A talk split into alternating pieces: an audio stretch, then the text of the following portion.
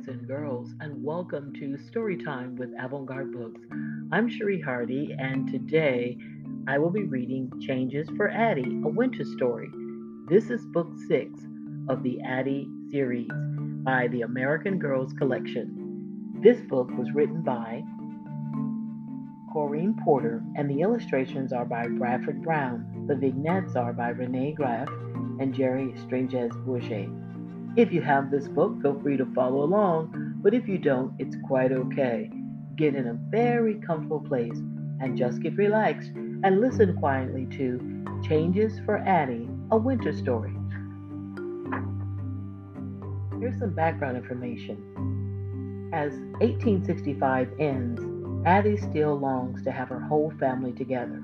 She's begun to give up hope when the Walker family finally gets word that baby Esther Auntie Lula and Uncle Solomon have started out for Philadelphia. Addy begins to search the city for them. Her search is rewarded, but the reunion she dreamed of is mixed with joy and sorrow. Freedom has cost her family dearly. As Addy prepares for the emancipation celebration at church, she wonders if she even believes the famous words about freedom she is supposed to read. Mama reminds Addy that their family will always be together as long as their love and courage live in her heart. Right here is the story. Chapter 1 Pieces of a Puzzle. On a wet and windy afternoon in early December, the door to Mrs. Ford's shop flew open. Addy and Sarah rushed inside. The door slammed shut behind them, so it rattled and rattled the windows. We're sorry, Mrs. Ford, Addy and Sarah said together. Well, don't just stand there, dripping on the floor, girls, Mrs. Ford said briskly. Go over there to the stove and dry off. Addy's mother smiled from where she sat at the sewing machine. Y'all late getting here from school, she said. It's so cold. I thought you'd all run away. We stopped by the Quaker meeting house to see if Mr. Cooper had any news about Esther. Auntie Lula and Uncle Solomon, said Addy, but he didn't. Mama took off Addy's hat and smoothed her hair. Well, we just gotta hope he hears something tomorrow then, she said.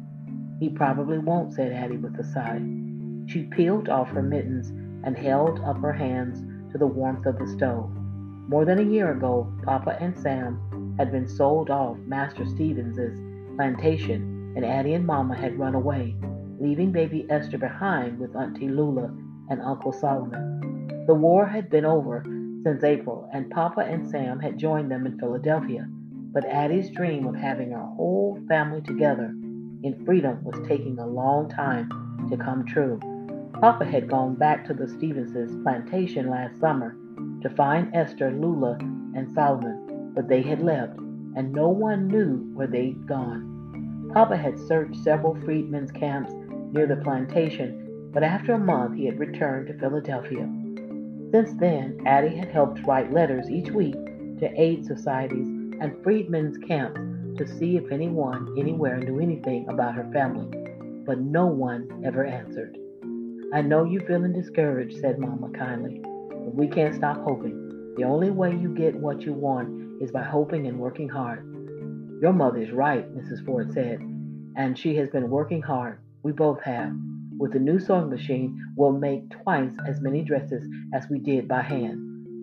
And that means me and Addy are going to have twice as many dresses to deliver, said Sarah. And that means we're going to make twice as much tip money, said Addy with a smile. The whole Walker family was saving money so Papa could make another trip to search for Esther, Lula, and Solomon. There's plenty for you girls to do today, said Mrs. Ford.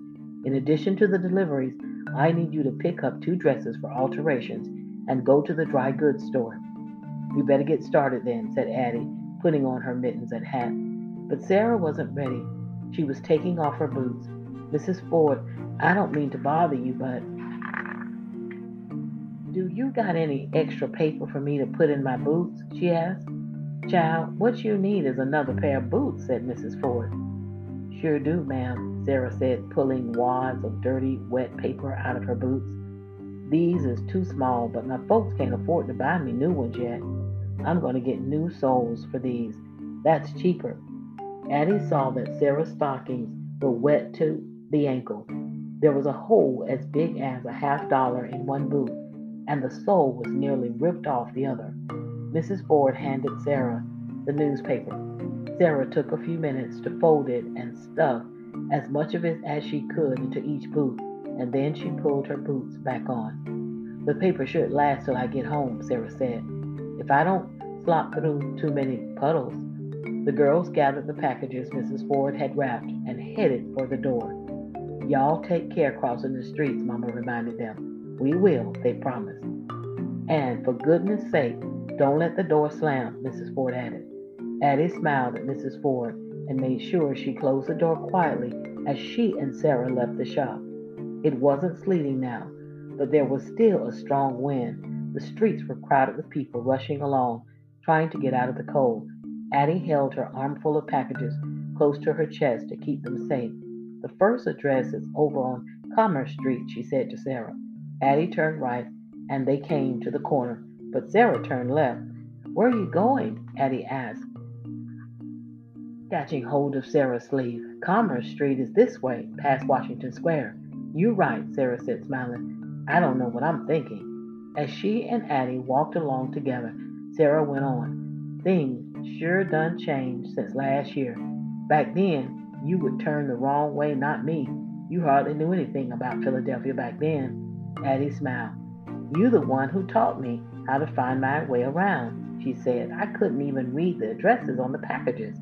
Now you read better than me, Sarah said. That's why Reverend Drake gave you the most important part to read in the celebration at church on New Year's Eve. Addy made a face. I'm kind of nervous about that, she admitted. The Emancipation Proclamation is hard. It's got big words in it I don't even understand. I can help you practice, said Sarah cheerfully. I'd like that, said Addy. Come to my house on Saturday after we make our deliveries and help me. Not Saturday, Sarah answered. My mama really need me to work with her on the washing, but I can help you at school tomorrow during lunch. Good, Addy said. I need it. On their way to their first delivery, Addy and Sarah passed the Institute for Colored Youth. Addy stopped to pull up her knee warmers. She stared at the, a group of students coming out of the brick building. They were carrying stacks of books, and they were laughing and talking together. Miss Duncan said you can be a student at the Institute when you're 11, Addy said to Sarah. That means you and me could be here next year and study to be teachers like Miss Dunn. Wouldn't that be good? She straightened her back and held her head high, the way Miss Dunn did. Sarah looked wistful. It would be, she said. Then she nudged Addy, but we better keep on with these deliveries. My feet getting wetter every minute. You right, Addy said. As they walked on, she looked back at the Institute, thinking how wonderful it would be if she and Sarah were students there. When Addy and Sarah finished their deliveries, they said goodbye and parted.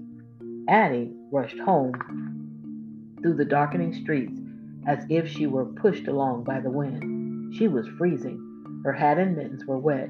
The hem of her petticoat was damp, and her feet were numbed by the cold. Sarah's feet must be even colder than mine, Addy thought. She was grateful when she turned onto the street and saw the bright lights of the boarding house, she splashed through a puddle, sprinted up the steps, and landed on the doorstep out of breath. When Addy stepped inside the door, she heard a murmur of voices coming from the dining room. Though it was still too early for supper, Addy took off her hat and mittens and knee warmers and coat and went to see what was going on. Papa, Sam, and Mama were gathered at a table looking at two letters. Papa smiled broadly when he saw Addy. Come on over here, he said to her. I want to show you something. Papa handed Addy one of the letters. You know who wrote this? he asked. At first, Addy didn't recognize the letter. It was tattered and so water stained that some of the words had run together. Then, with a shock, Addy recognized her own handwriting. It's one of my letters, she said. This is a letter Mr. Cooper sent to the Freedmen's camp before you Left last summer, Papa. But how did it get here? Papa gave Addy the other letter. Your letter came folded inside this other one, he said. You read so good. Why don't you read it aloud so all of us can hear it at once.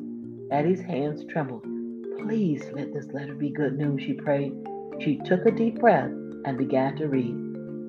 Raleigh, North Carolina, October 20th, 1865. Dear Mr. Walker, my name is Bertha Gilbert, and I am a volunteer with the Quaker Aid Society. Your letter, which I am enclosing, took a long time to get here. I am writing to inform you that Solomon and Lula Morgan came to a freedmen's camp where I've been working. They.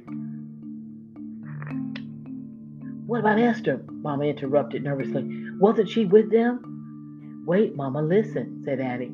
She continued reading. They had a baby girl with them. I still remember them because Lula took special care of the little girl who had a bad cold. Lula sat up with her at night, even though she wasn't feeling well herself.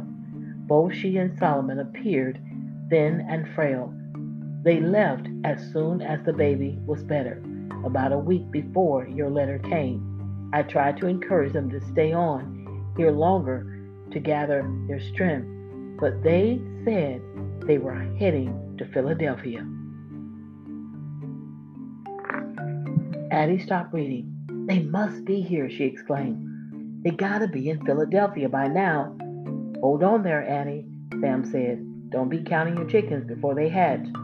They might not be here yet, but they must have left over a month ago. They gotta be here, Addy declared. Now, they ain't got to be, Papa said. Uncle Solomon and Auntie Lula real old. They can't travel fast. They could have run into bad weather or had to stop at another camp on the way. What does the rest of the letter say? Mama asked. Addy scanned the final line. It says she wished us the best of luck in finding our family and she hoped her letter helped us. It does help, said Papa. And your letter helped too, Addy. Now we know Solomon and Lula on the way with Esther. Maybe they're here but ain't found us yet, said Addy. Shouldn't we start looking for them here in Philadelphia?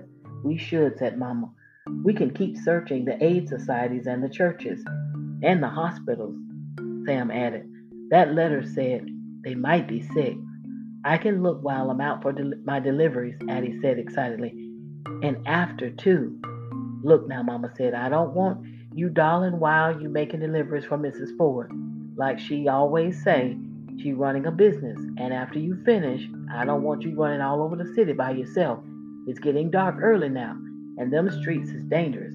Me and Addy can go together, said Sam. We can meet up when I get off work and she through with her deliveries for Mrs. Ford. And me and Mama be looking too, said Papa. We've been working together as a family, and that's what we're going to keep on doing. And together we're going to find Esther and Auntie Lula and Uncle Solomon and bring them home, Addy said confidently. Later that night, when Addy was snuggled into bed with her doll, Ida Bean, she looked over at the table where Papa and Sam were playing Mancala the lantern light surrounded them with a warm glow. Mama's head was bent over her sewing. She was fitting a cuff onto the end of a small sleeve. Addy loved to watch Mama's hands sew different shaped pieces of cloth together so that they fit together perfectly. When Mama sewed, it was as if she was working on a puzzle that always came out right. There was never a missing piece. Addy hoped her family would soon be joined together like that whole and safe. Who you making the dress for? Addy asked. Mama looked up and smiled. Esther, she said. It matched the one I'm making for you to wear to church for the Emancipation celebration. Mama smoothed the red cloth with white dots over her knees. I picked out this here fabric a while back, but I ain't dare start nothing for Esther. It didn't seem right, you know, but now I think Esther gonna be with us soon. Mama, said Addy, you think Esther and Auntie Lula and Uncle Solomon is warm and safe tonight like us? Mama sighed. We can hope and pray they is, she said. You say an extra special prayer for them tonight. I will, Addy promised, her face lit by the light of the lantern. And tomorrow we're going to start looking for them in Philadelphia. All right, boys and girls, that was chapter one of Changes for Addy, a Winter Story. This is book six of the Addy series from the American Girls Collection. I will be doing another episode right after this one that will give you more information about Addy's family. Well, I thank you for listening, wonderful boys and girls, and just continue to listen. I will continue reading this book. Take care.